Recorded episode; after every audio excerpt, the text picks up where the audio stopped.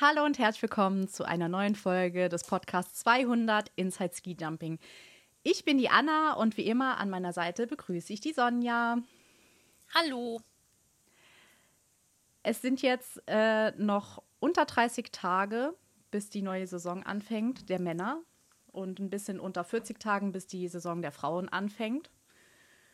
Und wir haben uns so Gedanken gemacht, worüber können wir denn noch sprechen? Und uns ist aufgefallen, äh, wir haben schon einige Folgen aufgenommen, aber eine Folge fehlt eigentlich noch. Wir haben das Darmskispringen ähm, behandelt und die Geschichte des Darmskisprings so, ähm, zusammengefasst. Das haben wir aber bei den Männern nicht gemacht und das ist heute der Fall, oder? Jawohl, ganz genau. Wir ähm, ja, müssen uns natürlich auch mal um die Herren der Schöpfung kümmern, nicht, dass sie sich benachteiligt fühlen. Ähm, genau. Und natürlich geht das Ganze auch insgesamt mit der Entwicklung der Chronologie des Skisprings insgesamt einher, denn es ist nun mal wie es ist, dass das Ganze, das habt ihr ja mitbekommen in unserer Damenfolge, eben eine sehr männerdominierte Angelegenheit war und deswegen auch, ja, es ineinander übergeht, die ganze Sache. Genau, also die Geschichte des Herren-Skisprings ist letztendlich eigentlich die Geschichte des Skisprings. Das ist egal, ähm, ob männlich oder weiblich. Die Geschichte fängt so an. Und das auch Zumindest schon. Ist es, hm. Zumindest ist es so überliefert, möchte ich mal sagen. Genau, ne? Also wir haben ja auch in unserer Damenfolge schon festgestellt, dass es schon auch die eine oder andere gab, die zu ganz frühen Zeiten ähm, auch gesprungen ist, aber wie es eben leider manchmal so ist, auch in anderen Bereichen des Lebens, das wird dann gerne mal unter den Teppich gekehrt und nicht mehr erwähnt. Und es wird wahrscheinlich auch hier so gewesen sein, dass es nicht nur Männer gewesen sind. Aber ja. Tja, wir kennen es ja. Genau. Wie es abläuft. Ähm, und das Ganze fängt echt schon sehr, sehr früh an. Äh, mhm. Und da, sogar schon vor 225 Jahren. Ähm, ja, wir werden jetzt nicht äh, alle 225 Jahre einzeln behandeln. Keine Angst, wir werden jetzt nicht eine dreistündige so. Folge draus machen. Schade, ich hatte mir schon äh, die große Tasse Tee bereitgestellt. Wir können es machen, kein Problem. wir haben ein bisschen schneller reden. Wir haben versucht, es ähm, so kurz wie möglich zusammenzufassen. Also die wichtigsten Sachen haben wir zusammengefasst. Und äh, jetzt könnt ihr euch trotzdem mit der riesengroßen Tasse Tee zurücklehnen und einfach ja. mal hören, was so in den letzten 225 Jahren der Skisprunggeschichte bzw. Männergeschichte so passiert ist. Genau. Vor 225 Jahren war das Jahr 1796. Das ja. ist lange her. Das ist echt lange her. Ich hoffe, ihr wusstet jetzt, ja. dass bei 225 Jahren das Jahr 1796 rauskommt. Natürlich. Ich muss das. Die können alle besser rechnen, rechnen als wir. Genau, genau.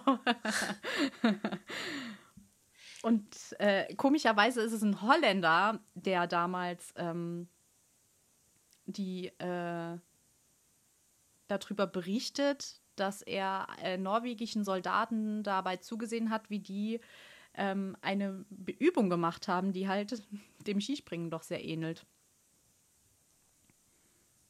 Genau, sie haben sich ähm, ja Bretterhaufen zusammengenagelt oder irgendwelche Misthaufen, also einfach Dinge, über die man halt drüber hüpfen kann und haben halt Anlauf genommen und sind dann da rüber gesprungen. Und äh, das waren dann mal sieben, sechs bis sieben Meter. Ähm, das war jetzt nicht wirklich viel, aber äh, ja, sie hatten Spaß dabei, glaube ich mal. Und es war ja. ja damals auch nicht so, dass sie da draußen Sport machen wollten, sondern es eher so ja, keine Ahnung, ähm, athletisch, ästhetisch wie so eine, keine Ahnung, Zirkusnummer oder so aufführen wollten. Also mhm. an äh, Sport an sich war ja gar nicht zu denken. Also Skispringen als Sportart war, glaube ich, gar ja. nicht so, war gar nicht so, ähm, ja, der Sinn dahinter. Ähm, da, das, der nächste, ähm, den man da so springen gesehen hat, war der Leutnant Olaf Ray. Und der hat sich auch einen künstlichen Schneehügel aufgebaut und ist dann damals 9,5 Meter gesprungen. Ähm, schade, dass es da keine Bilder von gibt, weil Bilder gibt es erst seit ähm, 1862, weil das hätte ich gerne mal gesehen, wie die da so rumgehüpft ja. sind. Ja. Allerdings war das der erste gemessene Sprung mit neuneinhalb Metern. Also ja. scheinbar ist dann irgendeiner auf die Idee gekommen, ach, wir könnten das doch mal messen und mal irgendwie festhalten, ähm, was wir da so tun. Jetzt klingen natürlich zehn Meter auch nicht viel, aber ich denke mir halt, stell dich mal auf einen Turm oder weiß nicht, auf ein Haus, das 10 Meter hoch ist. Das ist schon ganz schön, da kann das man sich auch wehtun, ne, wenn es blöd läuft. Ja. Ich würde mal gerne wissen, wie die es gemessen haben. Sind die dann mit einem Meter, wie bei der, wie bei der Leichtathletik, wenn man ähm, ja. So einen Sprung gemacht hat, dass, dass man dann mit einem Metermaß hingegangen ist und Wahrscheinlich. Bleib so da stehen. zumindest vor. Bleib ja. genau da stehen. Ich muss nachmessen. Ja, muss sich ja einer dann irgendwie auch. Gut, ist ja bei uns heutzutage immer noch äh, ähnlich, nicht mehr in dem Ausmaß wie früher, dass da auf jedem Meter irgendwie einer steht, aber da wird schon einer gestanden haben und die Hand gehoben haben, wo, wo er aufgekommen ist. Stimmt, ja. ja. Und äh, eigentlich sind die Norweger, das hatten wir ja, glaube ich, auch in der, in der Damenfolge, die Norweger sind halt die, ist halt das Land, das das Skispringen nach vorne gebracht ja. hat, das das Skispringen entdeckt genau. hat, ähm, dass das Skispringen auch in die anderen Länder gebracht hat, äh, nach Mitteleuropa Nordamerika. Ähm, und sie waren halt auch die Vorreiter, was die Skisprungwettbewerbe anging, weil 1879 fand das erste jährlich ausgetragene Skisprung-Event in Oslo statt. Und ähm, das zieht sich halt auch noch so weiter, ähm, dass Norwegen eigentlich der Vorreiter beim Skispringen immer, schon immer war.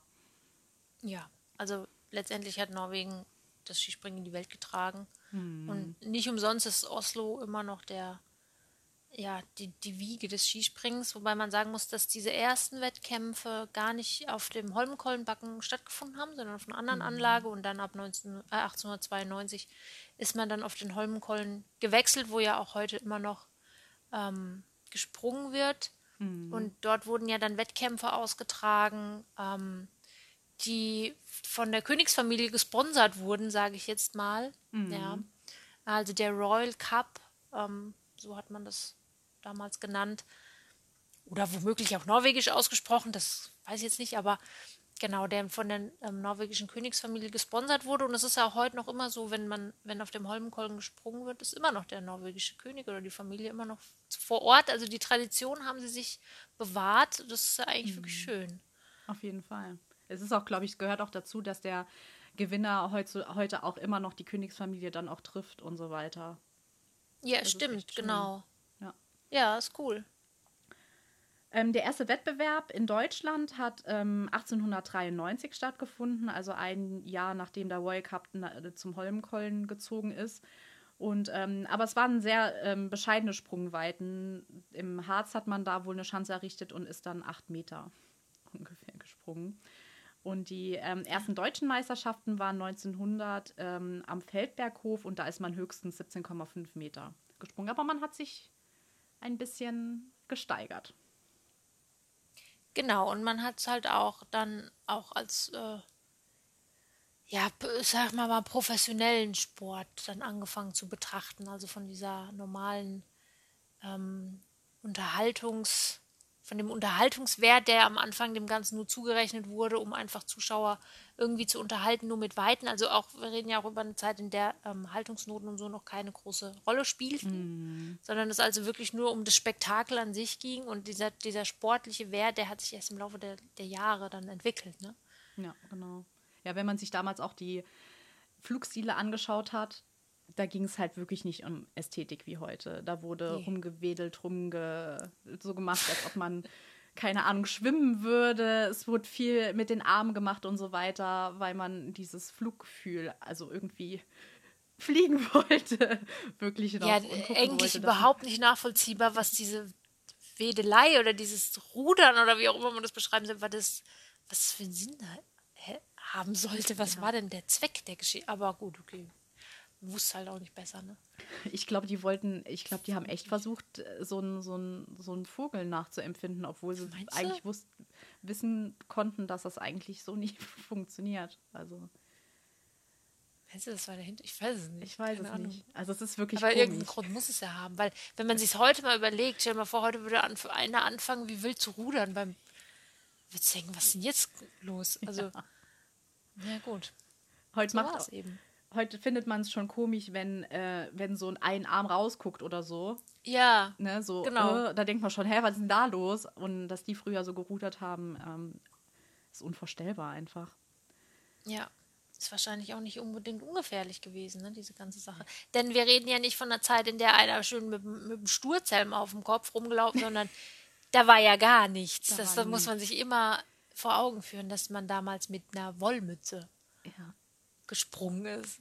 Und, und zwar von Schanzen, die, die ganz andere Flugbahnen hatten, wo du auf einmal in Höhen von, keine Ahnung, acht Meter oder so hattest und von acht Metern mit einer Pudelmütze auf den Hang zu knallen, das ist nicht cool. Das ist echt nicht cool. Und auch der, die, also die haben ja ganz normale Anziehsachen, auch Wintersachen angehabt. Die hatten ja keine Anzüge oder ja. so, sondern hatten ja. Jacken und Hosen an. Ähm, ja. die, die Skier waren, glaube ich, damals auch noch aus Holz und einfach nur ein paar Schuhe irgendwie drauf, ge drauf gemacht oder so. Also die, die, waren echt, also das kann man mit heute halt gar nicht mehr, ist auch gut so, dass man es heute, mit heute nicht mehr vergleichen kann. Aber die waren echt erfinderisch damals und ähm, haben es auch irgendwie geschafft, das Ganze dann zu etablieren. Und waghalsig. sehr waghalsig. Sehr, sehr waghalsig. Ja, 1924 ist dann ähm, das Skispringen sogar olympisch geworden. Und ähm, wie soll es auch anders sein? Natürlich ist ein Norweger der erste Olympiasieger geworden, äh, Jakob Tullin Tams. Ähm, vor seinem Teammitglied äh, Nave Bonner, also weiß man, dass da auch die Norweger sehr, sehr weit vorne sind. Und ein Amerikaner ist Dritter geworden. Hat mhm. die Bronzemedaille damals gewonnen. Ähm, was heute ja auch nicht mehr so ist, dass äh, da nee. noch viele Amerikaner vorne mit dabei sind. Sehr, sehr schön zu sehen, dass die Amerikaner auch sehr, sehr äh, erfolgreich damals waren. Und die ähm, Olympia war gleichzeitig auch die Weltmeisterschaft. Also wer Olympiasieger wurde, wurde auch Weltmeister im Skispringen oder andersrum. Wer Weltmeister wurde, war auch, nee, eigentlich eher, wer Olympiasieger wurde, wurde auch gleichzeitig Weltmeister. Ja. Ja. Macht aus heutiger Sicht eigentlich auch gar keinen Sinn. Nee. nee. Weil was hatte, also, aber gut, war halt vielleicht auch so ein bisschen ähm, dem Umstand geschuldet, dass alle halt mal da waren zu dem, also weil ne, Olympische Spiele sind ja wichtige Wettkämpfe, da waren dann alle da, denn wahrscheinlich war auch das Reisen und Anreisen und so vermutlich auch nicht so einfach für, für die Teilnehmer, denn das war ja nicht deren Hauptberuf in der Regel. So, außer vielleicht eben ein paar hauptsächlich norwegische Athleten, die ja dann auch auf äh, zum Beispiel den amerikanischen, nordamerikanischen Kontinent gegangen sind, um dort das Skispringen zu etablieren und im Zuge dessen, dass man es dort so ein bisschen als, ich sage jetzt mal in Anführungsstrichen und soll nicht abwertend gemeint sein, als Zirkusveranstaltung das Ganze da etabliert hat oder so ein bisschen aufgezogen hat, mhm. ähm, dadurch halt Geld zu verdienen, ähm, was ja auch einer der Gründe war, warum die Amerikaner oder warum in frühen Jahren doch eher mal Amerikaner auch insgesamt im Skispringen waren, weil man es eben dann dahin auch gebracht hat. Das mhm. ist ja mhm. heute, es ist, es ist was vollkommen anderes als das, was wir heute sehen. Ne? Genau, ja. ja. Ähm, genau. Jetzt weiß ich nicht mehr, was ich sagen wollte. Ist nicht schlimm, ich kann ja mal weitermachen.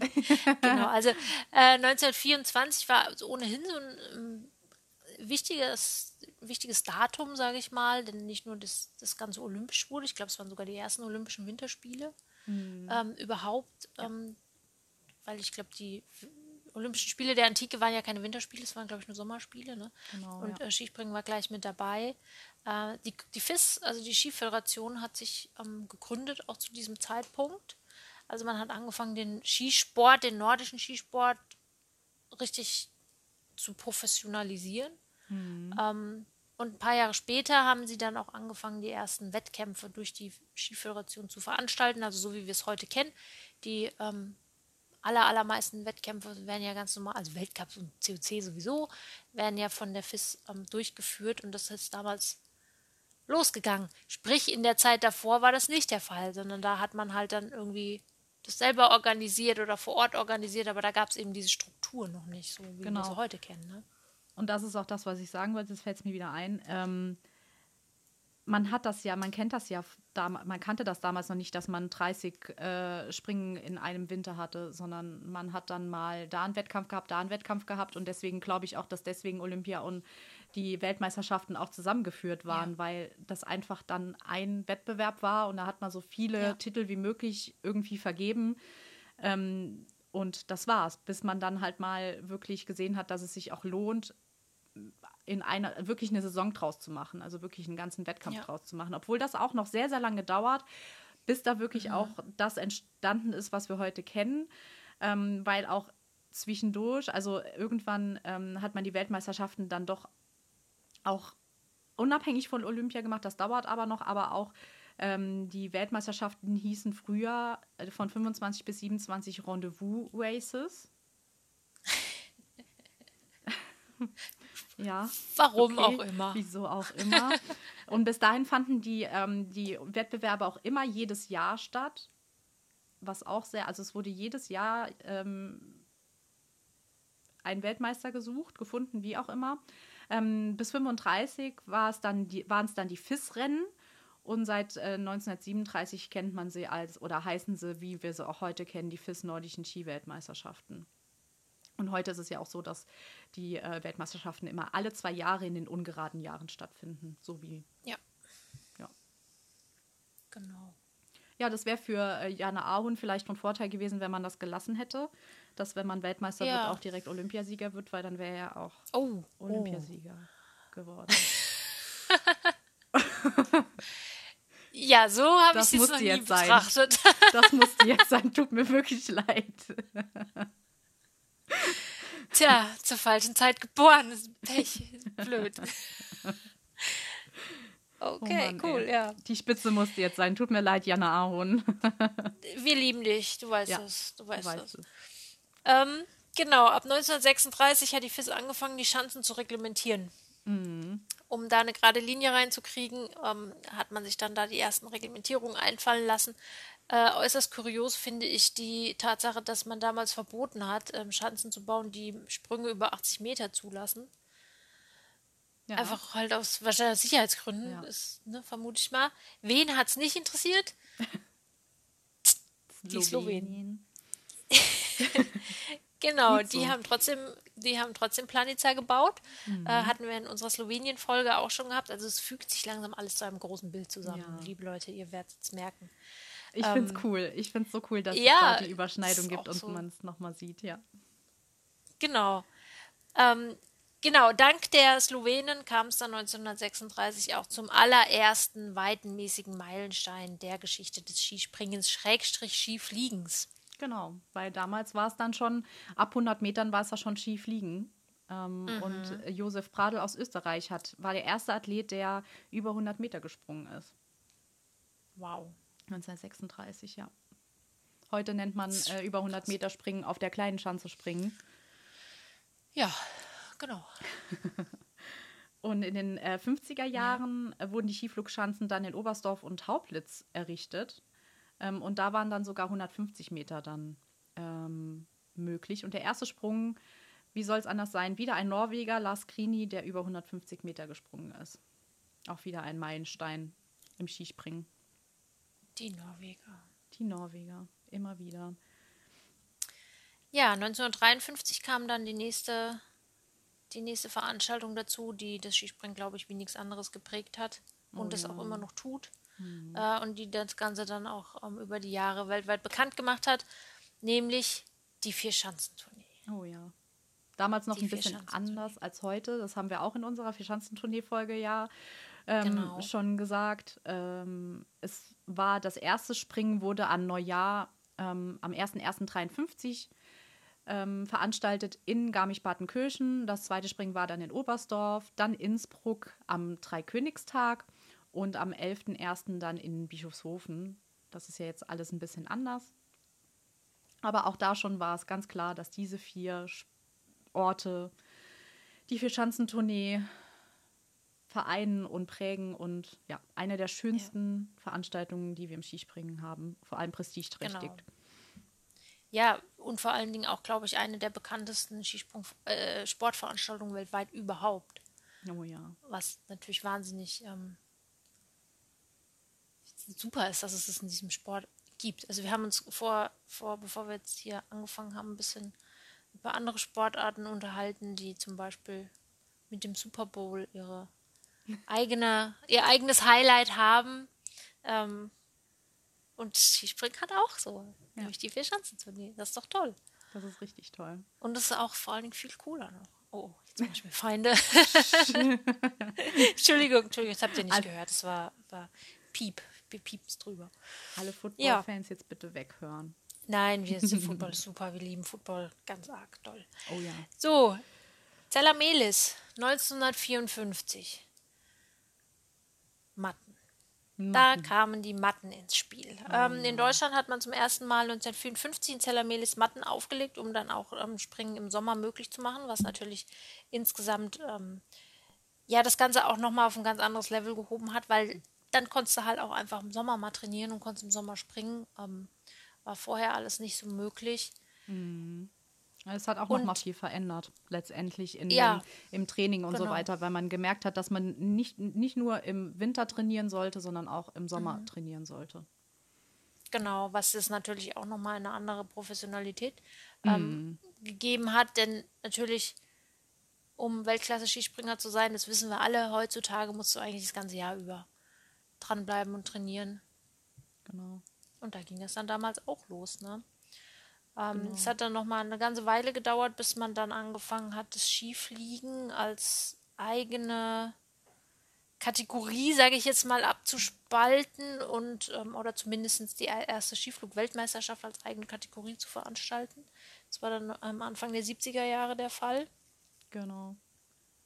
Da war es dann auch die WM und ähm, komischerweise gibt es erst seit 2004 auch einen Teamwettbewerb bei der Skiflug-WM, was bei auch nicht so ganz ähm, bewusst war, dass es wirklich erst ähm, 17 Jahre her ist, dass es auch ein Teamspringen beim Skifliegen gibt. Beim Ski, bei Skiflug-WM, so. Ja gut, ich, also ich überlege gerade, woran kann es liegen, aber wahrscheinlich wird es halt auch daran liegen, dass einfach nicht so viele Athleten beim Skifliegen sind, weil es eben nun mal, mhm. ähm, ja, es siebt natürlich aus, ne? Also muss halt schon auch wirklich gut und fit sein, um da ähm, dabei sein zu können, sonst suchst du dir da auch keinen Gefallen damit. Ja, das stimmt. Aber ich hätte so ich mir das mal. Ob sie das vorher probiert haben? Also ich meine, man bekommt ja, ah, gut ist die Frage, ob man überhaupt ähm, vier Springer zusammengekriegt hat pro Nation.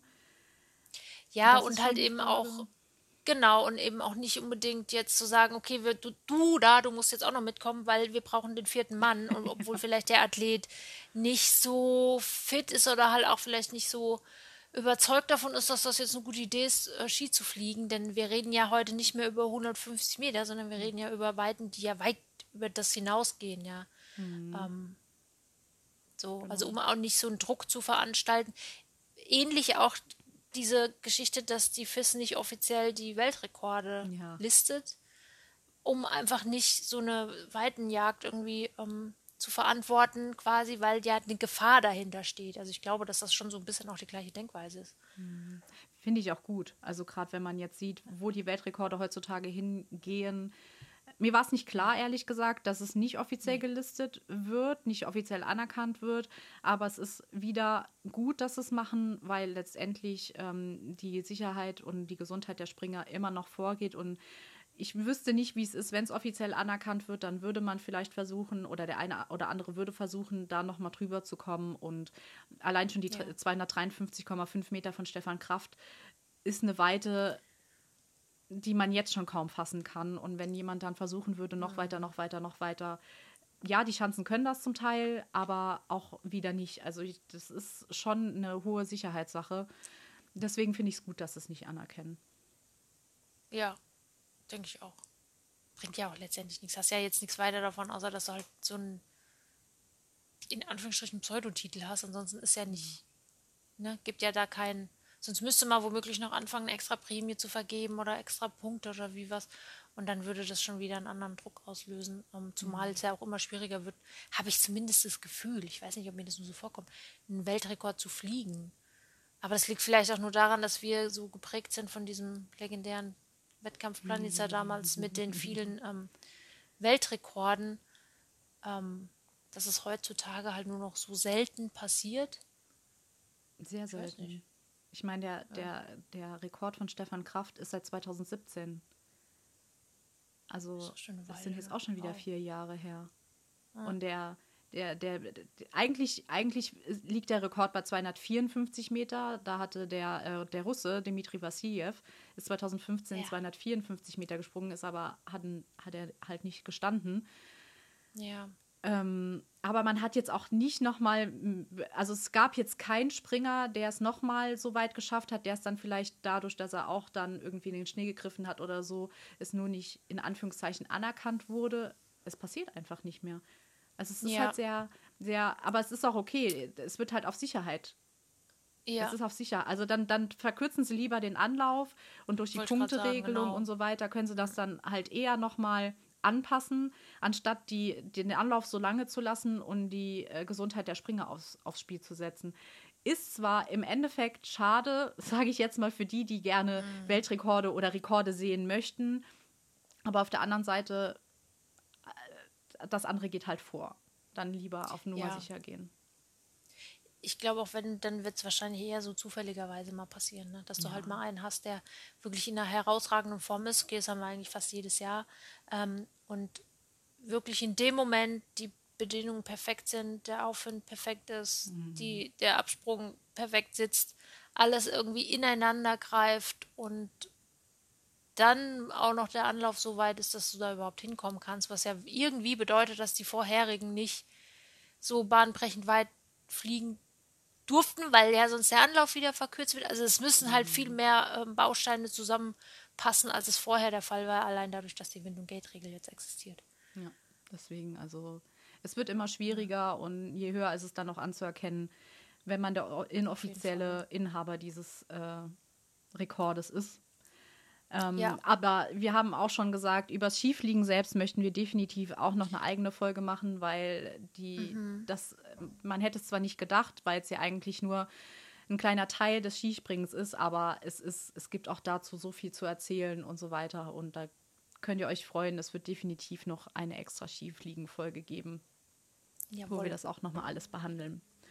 Ähm, auf jeden Fall das, die erste Mannschaft, die auch das Skif, die Skiflug oder Skiflug-Weltmeister wurden, war Norwegen damals, 2004 in Planica.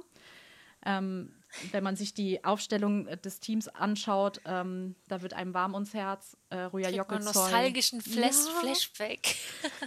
auch die anderen, auch die anderen Teams. Also Norwegen hat damals gewonnen. Äh, Im Team waren Roa Jokkelzoy, Sigurd Pettersen, Björn Einar Möhren und Tommy Ingebrigtsen. Ähm, Finnland ist damals Zweiter geworden mit Tammy Curie, äh, Willi Matti Lindström, Matti Hautamäki und Janne Ahon. Und dritter ist Österreich geworden mit Thomas Morgenstern, Andreas Goldberger, Andreas Wiedhölzel und Wolfgang Leutzel. Oh mein Gott. War das wie schön. Ja. Aber nochmal zurückspulen. Bis 2004 sind wir noch gar nicht. Das war jetzt nur ein mhm. kleiner Ausflug zur Skiflug-WM. Ähm, da kommt noch ein bisschen was hinten dran. Also das, die erste Skiflug-WM im Einzel fand 1972 statt. Ähm, damals war der Skiflug-Weltmeister Walter Steiner aus der Schweiz. Ähm, und ja, dann ging es so langsam in Richtung Weltcup. Juhu. Ja. Den gab es hm. nämlich bis dato noch gar nicht. Genau. Obwohl schon so eine riesige Zeitspanne eigentlich jetzt ähm, ins Land gegangen ist mhm. oder in die Welt gegangen ist. Ähm, 1979, 80 wurde der Weltcup eingeführt. Der erste Sieger eines Weltcupsprings war kein Norweger, um es mal Was? vorwegzunehmen. Ja. Ist das überhaupt erlaubt? Ich weiß nicht. ähm, nein, der erste Sieger war ein gewisser Herr Toni Innauer. Mhm der erst, erste Weltcup-Springen gewonnen hat und der erste Gesamtsieger ähm, mit Hubert Neuper auch ein Österreicher gewesen. Ähm, es ist irgendwie auch so ein bisschen, wie soll man sagen, es spiegelt es auch wieder. Ne? Der, also ich meine, guck dir die letzten Jahre an. Irgendwie Österreich ist halt im Weltcup immer ganz weit vorne mit dabei. Es hat anscheinend von Anfang an war das schon so, was soll man machen. Ne? Ja. Ähm, zu dem Zeitpunkt und auch eine ganze Weile lang war es so, dass halt einfach alle Athleten da ähm, gesprungen sind. Mhm. Ähm, und erst seit 1990 hat man die Qualis eingeführt. Mhm. Damit dann nicht jedes Mal 100 Leute da irgendwie oder wer weiß, 80 oder wie auch immer, wie viele da manchmal ja antreten bei einer Quali. Das sieht man ja heute auch noch, ähm, um das mal ein bisschen zusammenzudampfen, diese Wettkämpfe. Hat man dann irgendwann die Quali eingeführt, Anfang der 90er. Ja, und daran hat man ja dann auch gesehen, dass so ein Konstrukt von 30 Orten innerhalb von pff, einem halben Jahr, ähm, dass sich das schon wirklich lohnt. Also, dass man wirklich sehr erfolgreich mit den Weltcups war und dass auch immer mehr, ich glaube auch, das war so ein kleiner Anreiz dann auch für viele Athleten, ähm, da auch dabei zu sein. Und deswegen hatten, hatte man letztendlich auch so, ein, so eine hohe, ich nenne es jetzt mal eine hohe Nachfrage an, an Startplätzen, weil ich, ja. da wollte jeder dabei sein. Also ähm, es ist ja auch immer abenteuerlich. Ja. Du bist überall, du bist in sage ich jetzt mal, wie, wie, viele, wie viele Orte sind es? Also 10, 12, 13 verschiedene Länder, die du in einem Winter ähm, bereist. Es ist ja immer mal wieder zweimal Norwegen, zweimal Polen oder so, aber mhm. und das ist halt bis heute eigentlich ähm, sehr, sehr interessant für die Athleten, da mit dabei zu sein das und das mitzumachen. Auch, ja, auf jeden Fall. Und sie müssen ja auch, wie gesagt, das Ganze dann Vergleich zu mehreren Jahrzehnten vorher eben auch auf dem professionellen ähm, Weg gehen, mhm. sonst geht es ja eigentlich gar nicht mehr. Also genau. just for fun springen kann man nicht mehr.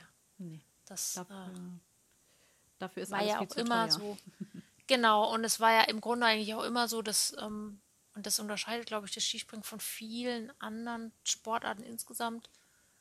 Es gibt keinen keinen Laiensport letztendlich. Nee ne? kein Breitensport, sondern es sind einfach immer ein paar, ein, also im Vergleich jetzt eine Handvoll Leute, also ich weiß nicht wie viele, paar tausend oder so Athleten, die weltweit Skispringen betreiben, aber es gibt keinen Breitensport und kein, keine Masse, die dahinter steht. Mhm. Das war immer schon so gewesen. Mhm, das stimmt.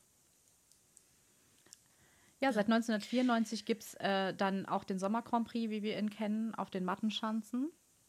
Mhm. Auch schön, dass man dann im Sommer hin und wieder auch noch das Skifliegen genießen kann, wenn schon so lange Pause ist. Ja, es ist Skifliegen nicht. Ski, äh, also Skispringen, oh mein Gott. Äh, genau, oh Gott, Fliegen. Fliegen. Oh, das das wäre doch das Allernächste. Das müsste als nächstes kommen dann, ne? Ja, ich frage mich Skifliegen auf Matte. Rentiert sich das nicht, eine, eine Skiflugschanze als Mattenschanze zu machen? Wieso, wieso wird im Sommer nicht auf einer Skiflugschanze trainiert? Ist es wirklich, weil ja, es sich nicht rentiert? Ja, oder ist es, also ist es nicht möglich, einfach technisch beziehungsweise ja, vom, vom, der, vom Sicherheitsaspekt ähm, her. Ja. Gute Frage eigentlich, ne? Ja, richtig schade. Hm. Wir versuchen das mal rauszufinden, ob ja. das geht oder nicht. Und wenn nicht, warum nicht? Genau. Wir erzählen es euch dann in unserer Folge, die wir dann irgendwann machen über Skifliegen. genau. Bleibt dran, schaltet das nächste Mal wieder ein, wenn wir das Geheimnis lüften. Spannung aufbauen. Ja, okay, ich schreibe es mir mal auf, sonst vergesse ich Ja, und dann gab es von 97 bis 2010 äh, die Nordic Tour. Daran kann ich mich auch noch sehr gut erinnern. Das war auch immer, das war die skandinavische Vierschanzentournee äh, mit Lahti, Skopje, Lillehammer und Holmenkollen. Schade, dass das irgendwann halt nicht mehr stattgefunden hat. Dazu kommen, kommen wir auch gleich. Ähm, weil das war halt auch irgendwie, das war ja dann noch so ziemlich am Ende der, ähm, der Saison, wo dann nochmal die, Nor mhm. die, die norwegisch-finnische Vierschanzentournee gemacht wurde. Ähm, kein, geringer als kein geringerer als Katsuyoshi Funaki war der erste Sieger dieser Nordic Tour. Ähm, und äh, Matti Hautamäki hat 2005 sogar alle vier Springen dieser Vierschanzentournee gewonnen. Wow. Mhm. Hat man auch nicht anders nicht von ihm erwartet. ja, aber hatte ich, nicht, hatte ich nicht mehr auf dem Schirm. Naja, der hatte halt, das hatten wir ja auch über in unserer Jana Ahorn-Folge schon, dass er so leider irgendwie so ein bisschen im Windschatten des großen Jana Ahorn gestanden hat. Eigentlich genau. komplett zu Unrecht, weil wenn man sich im Nachgang betrachtet, ist halt auch einfach, was für eine Wahnsinnsleistung und Karriere Matthias Miki einfach ja. hingelegt hat. Ne? Und das musste halt auch, auch also bei der Vierschanzentournee, bei der original Schanzentournee ist es ja schon schwierig, alle vier Springen zu gewinnen, weil die Schanzen alle anders sind. Da musst du schon sehr, sehr viel Glück haben, wie ein Sven Hannawald oder ein äh, Kamil Stoch oder ein Ryoyo Kobayashi, die es geschafft haben. Und genauso wird es auch bei der Vierschanzentournee, der norwegischen oder norwegisch-finnischen Vierschanzentournee gewesen sein. Schafft das mal. Und das haben auch nicht wirklich viele geschafft. Und ähm, Simon Amann hat es auch geschafft, 2010, alle vier Springen ja? zu gewinnen. Wow. Mhm. Cool. Ja. Wenig, äh, da, da, da hat er dann doch eine Vierschanzentournee gewonnen. Zwar die falsche, Aber es war halt noch eine. Ey, ich, ich bin heute echt zweite Spitze. Ja, ist besser als nichts, ne? Genau. Ähm, ja, seit 2000. Seit 2017 kennen wir dann die War Air, also sozusagen wurde die Nordic Tour sieben Jahre später als War Air nochmal so ein bisschen ja, frischer gemacht, sage ich mal so. Es war ja dann keine Vier-Schanzentournee mehr, sondern da ist ja auch ein Skifliegen mit dabei und so weiter. Auch die, die War Air ist ja auch vom ähm, Konstrukt her der Punktevergabe und wer letztendlich der Sieger ist, sehr, sehr kompliziert. Also ähm, ja. Da zählen ja die Qualis, da zählen alle Wettbewerbe, es zählt auch das Teamspringen in den Einzelwettbewerb mit rein und so weiter. Ähm, eigentlich auch eine tolle und sehr, eine sehr interessante, ähm, ja, wie soll man sagen, ein interessanter Wettbewerb, der auch ziemlich krass ist. Also die springen mhm. ja, glaube ich, zehn oder elf Tage ohne Unterbrechung und das mhm. noch fast am das Ende der Saison. Also ja. Ja, und zum Teil halt auch auf Anlagen, die auch gar nicht mal so einfach zu bespringen sind. Genau. Ähm, ja. Wo auch vielleicht Wind und Wetter dir noch mal ein bisschen was äh, einen Strich durch die Rechnung machen können. Oder gerade Holmenkollen erinnere ich mich an Wettkämpfe, die so im Nebel stattfanden, dass du eigentlich gar nichts sehen konntest. Ja. Ähm, das ist schon gar nicht mal so ohne. Genau. Das also, äh, ist richtig. Ja. ja. Und der erste Sieger und, war, ja, sorry. Äh, was ich halt sehr interessant finde an der Royal, dass man sie eigentlich so ein bisschen auch aufgezogen hat wie die vier Schanzenturnier vom Marketing her, sag ich mal. Ne? Mhm. Also da hat man eine richtige Marke draus gemacht und auch, auch ähm, das Design, wer die Übertragung kennt, der weiß, es gibt ein anderes Design, was man da mhm. ähm, dann bei den Fernsehübertragungen sieht und das ist alles so, das ist sehr durchstilisiert und also hat man gibt dem einen richtigen Stellenwert und sagt nicht nur, okay, wir fassen da jetzt mal was zusammen und schreiben einen Titel drüber, sondern das wird wirklich sehr, sehr ernst genommen.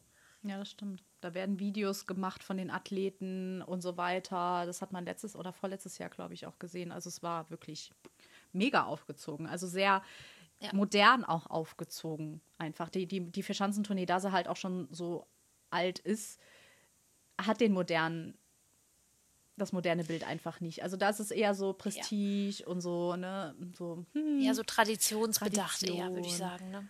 Und die Warrior ist aber gerade genau das Gegenteil. Frisch, modern, ähm, jung, sage ich mal so, ist ja auch jetzt noch nicht ein, ein, alter Wettbewerb, sondern ein sehr, sehr junger Wettbewerb. Und der erste Sieger dieses Wettbewerbes, der War Air, war damals Stefan Kraft, ähm, vor Camille Stoch und Andreas Wellinger. Oh. Jo. Ist doch gut. Gell? Schön ja, ist ja auch noch nicht so alt. ist, ja, ist schön für die. Ähm, ist halt ein bisschen blöd für die Raw Air gelaufen in den letzten zwei Jahren, weil eben ja. dieses Corona da ihn leider so ah, Mist. Aber wir hoffen, dass wir nächstes Jahr wieder eine schöne Raw Air ähm, haben. Das stimmt. Das wäre schön. Ja. Genau. Ja, ich habe so ein kleines bisschen noch an. Ich bin noch nicht über Matti Hautemik hinweg. Weil ich musste jetzt unbedingt herausfinden, wie das bei der Fischanzentournee damals war. Weil Matti Hautamiki war ja mal zwei, ich weiß gar nicht, warum ich das jetzt erzähle, das gehört überhaupt nicht zum Thema, aber ist egal. ähm, er war, war damals Zweiter, das war die Hannawald-Vierschanzentournee. Da ist er Zweiter. Da ist er Zweiter geworden. geworden. Und er hatte gar nicht so wahnsinnig viele Punkte Rückstand. Das waren knappe 25, 55 Punkte Rückstand. Aber eben gegen Sven Hanna, weil der in der Form seines Lebens und den Vierer da abgeräumt hat. Also, ah, auch wieder irgendwie blöd, weil vor, die ganze Zeit ist ihm Jana Ahund vor der Nase und jetzt ist ihm auf einmal halt Sven Hannawald vor der Nase gewesen. Vor allem. Also irgendwie ist Matti Hautemegi verkanntes Genie seiner Zeit gewesen. Ja. Wir müssen vielleicht mal eine Folge über Matti Hautemegi machen. Ja, Müssen wir auch in unser Repertoire Liste. schreiben, ne? ähm, okay, nee, gut, Entschuldigung, ich habe jetzt gerade einen kleinen Ausflug zu Matti Hautemiki gemacht. Nee, aber dazu auch noch, ähm, das ist, mir war, mir, ich weiß nicht, wer, wer nach Sven Hannawald bei dieser Vierschanzentournee hinter ihm war, weil man sich nur auf Sven Hannawald immer konzentriert hat. Ich ja, hätte nicht. Jetzt weißt hättest du mich Danke. Hättest du, hättest du mir das jetzt nicht gesagt, ich hätte es dir nicht beantwortet. Ich hätte dir noch nicht mal sagen können, welche Nation hinter ihm war. Also ich hätte noch nicht mal sagen können, ja, es war ein, es war ein, ein Finne oder so. Man, man wusste, also man ja. hat sich so auf Sven Hannawald konzentriert, dass man das echt nicht wusste. weißt du, wer Willst du auch wissen, war? wer Dritter war? Ja, ja wollte ich gerade sagen. Rat mal. Martin Schmidt. Ne, fast. Martin Höllwart. Martin Höllwart? Nein. Ja, doch. Das ist wow. auch übelst krass. ja. Wow. Der ist sogar zweimal, äh, einmal Zweiter geworden, Oberstdorf Zweiter geworden und in Innsbruck und Bischofshof ist er Dritter gewesen. Ja. Wow. Ja, also. Nicht schlecht, ja. ne? Tja, gut. So. Kann man das jetzt auch. Jetzt Stefan Hocke wurde damals Zehnter. Stefan Hocke. Stefan Hocke. Wahnsinnig lange ist her. Ja, krass, gell? Und wow. Martin Schmidt wurde übrigens Siebter, um das jetzt nochmal zu vervollständigen. Ah, okay, okay. Ja. Oh, und, und, und Georg Speth, weißt ja. du, wo der gelandet ist? 15. 15? Bei oh, und weißt du, wer 14. war? Oh mein Gott, wir allein über diese können wir ja schon.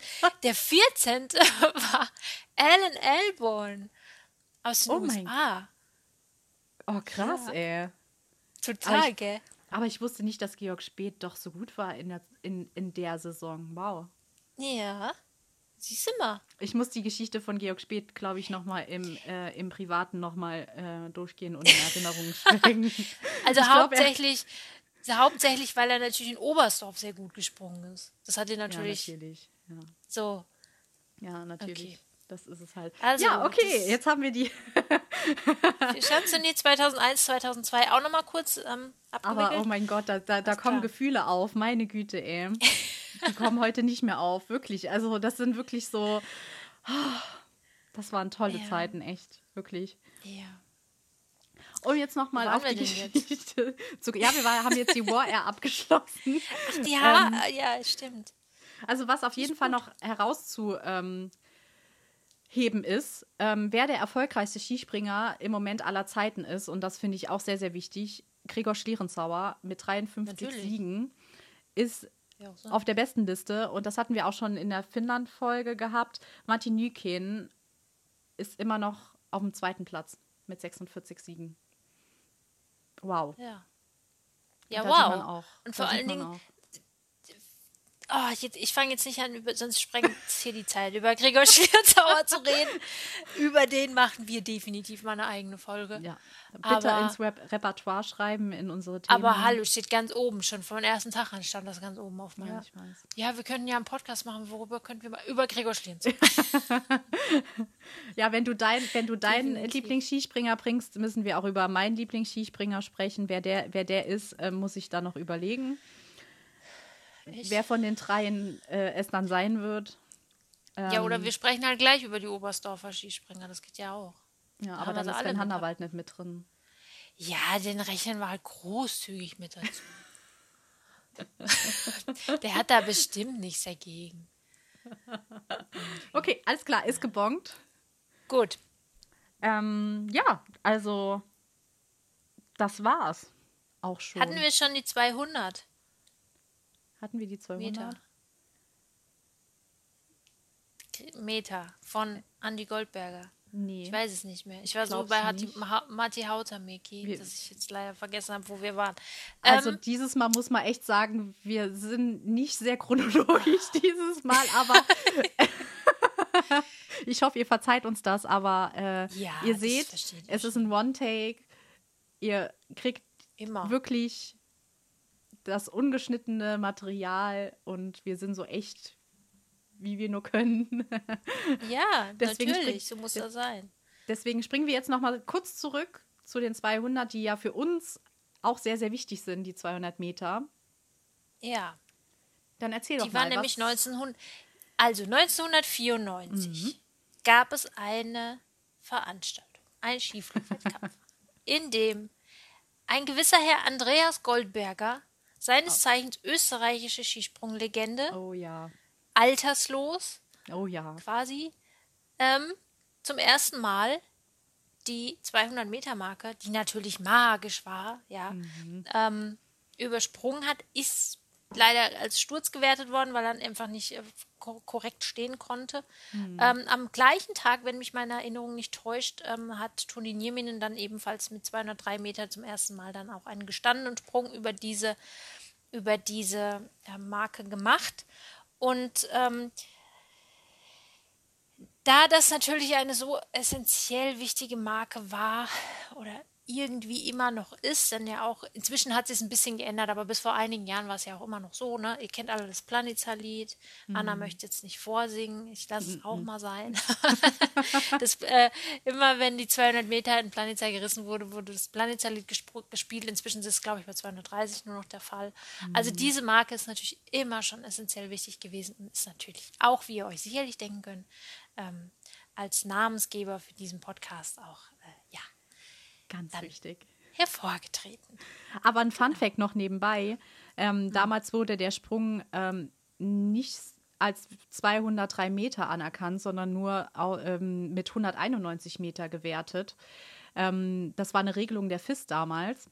Äh, aus Sicherheitsgründen war es seit 1986 ähm, der Fall, dass Sprünge, die höher gegangen sind, nur auf so und so viel Meter gewertet werden sollten, damit auch da nicht die, der Weitenrekord, also jedes Mal geknackt werden sollte.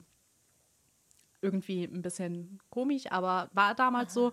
Und erst seit den 90ern wurde die Regel aufgehoben von der FIS. Und dann werden okay. auch, wurden die auch so gewertet. Aber trotzdem, also, wir haben es geschafft. Die FIS hat sich schon früh sehr viele Sorgen gemacht über Dinge, die nie eingetreten sind. Ne? Ja. Machen sich heute auch noch so, zu viele Sorgen über Dinge, Sowohl bei den Männern als auch bei den Frauen. genau. Okay, unser obligatorisches Fist-Bashing am Schluss noch ein bisschen. Oh Gott, ey. Wir kriegen irgendwann Hausverbot bei denen, obwohl wir ja. noch nie da waren. Ich will da auch nie hin.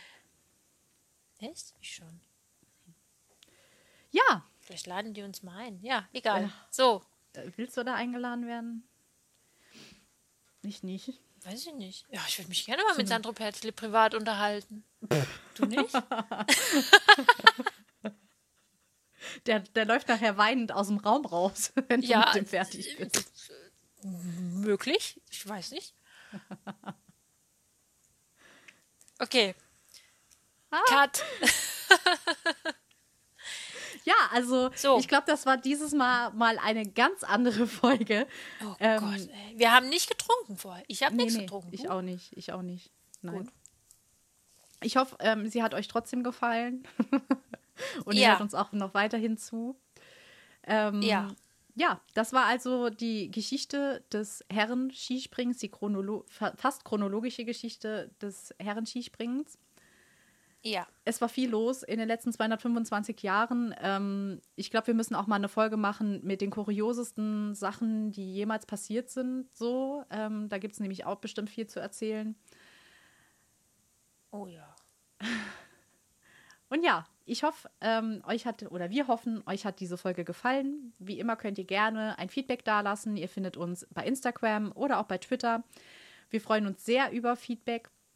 Wir freuen uns sehr über den Austausch und ja, dann hört ihr uns, glaube ich, noch mal kurz vor Beginn der Saison nochmal. Auf jeden Fall. Und dann geht's in die Vollen. Dann fängt die Saison bald an und dann haben wir uns ganz, ganz tolle Sachen überlegt. Auf jeden Fall. Seid gespannt. Es wird oh, fantastisch. Ja. Es wird fantastisch. Wie, es, wie, wie ihr es von uns auch nur gewohnt seid. So sieht's aus. Ja, so. Dann, gut. Dann wünschen wir euch noch einen schönen Tag und bis bald. Bis dann. Tschüss. Tschüss.